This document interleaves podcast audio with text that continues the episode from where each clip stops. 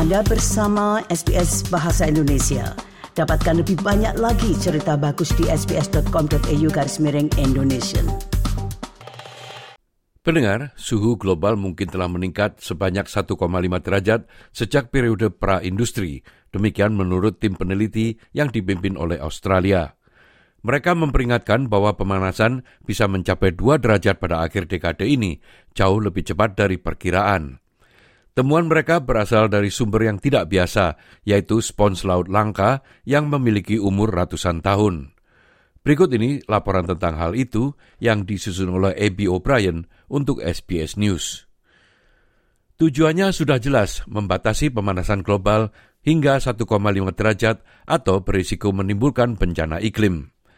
Namun ambang batas tersebut mungkin telah dilalui menurut penelitian baru yang dilakukan oleh tim ilmuwan yang dipimpin oleh Australia. Kunci dari temuan mereka adalah sejenis binatang spons laut yang ditemukan di Laut Karabia. Spesies yang memiliki umur sekitar 300 hingga 400 tahun ini mengubah komposisi kimia kerangkanya seiring dengan perubahan suhu. Peneliti utama Profesor Malcolm McCullough mengatakan mereka bertindak sebagai termometer laut yang sempurna. Because they live for so long, they grow in, in layers continually through time. We actually then have a continual record of those changes um, back through time, and they, in this case, we've gone back to the 1700s. Profesor McCullough, peneliti terumbu karang di Universitas of Western Australia, mengatakan penelitian ini telah dilakukan selama hampir satu dekade. Ia dan timnya menggunakan sampel binatang laut spons ini yang dikumpulkan di lepas pantai Puerto Rico untuk mengeksplorasi perubahan suhu laut selama 300 tahun terakhir. Mereka mengatakan temuan mereka itu menunjukkan bahwa suhu global mungkin telah meningkat sebesar 1,5 derajat Celcius sejak periode pra-industri dan tujuannya untuk menjaga pemanasan di bawah 2 derajat Celcius mungkin akan terlampaui pada akhir dekade ini. That uh, temperature we think was passed in 210 to around 210 212 from our record. Right now, um, you know, you know, we think it's 1.7 to 1.8. So we're at least 0.2 to 0.3 degrees above the 1.5 kind of limit, if you like, uh, that's, or the target that's been that everyone knows about, you know.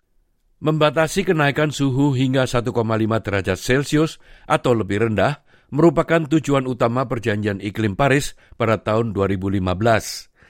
Perjanjian itu menggunakan panel antar pemerintah tentang perubahan iklim atau suhu dasar pemanasan pra-industri IPCC pada tahun 1850 sampai 1900 ketika suhu global pertama kalinya dicatat secara resmi. Namun para peneliti mengatakan binatang spons itu memberikan catatan sejak tahun 1700 dan dengan menggunakan data-data dasar pra-industri sebelumnya, perkiraan mereka menunjukkan bahwa bumi telah menghangat sekitar 1,7 derajat, sekitar 0,5 derajat lebih tinggi dari angka IPCC sebesar 1,2 derajat itu. Namun beberapa ilmuwan yang tidak terlibat dalam penelitian ini mengatakan temuan baru itu tidak mendiskreditkan tujuan perjanjian Paris saat ini. Profesor Mark Howden adalah Direktur Institut Solusi Iklim Energi dan Bencana di Universitas Nasional Australia. Ia mengatakan perbedaan suhu dasar tidak berarti kita harus mengubah tujuan Paris dari 1,5 derajat ke 2 derajat. When we're making big policy decisions, we have to have a very good evidence base. So we'd want to uh, take this study and then add to it other studies to provide a more concrete base from which we need to change. Pakar iklim seperti Malte Meinhausen dari Universitas Melbourne, penulis utama laporan IPCC terbaru mengatakan bahwa penemuan baru di lepas pantai Puerto Rico itu merupakan tambahan berharga terhadap bukti pemanasan global. Pakar lain mengatakan penelitian itu memberikan gambaran yang lebih jelas tentang kapan sebenarnya pemanasan global yang disebabkan oleh manusia dimulai. Dr. Georgie Falster adalah rekan postdoktoral di ARC Center of Excellence for Climate Science di ANU. Berikut ini pernyataannya. Previously, it was thought that we sort of started seeing this, this global warming pattern emerge from around the early 1900s, but this suggests that it was several decades before that.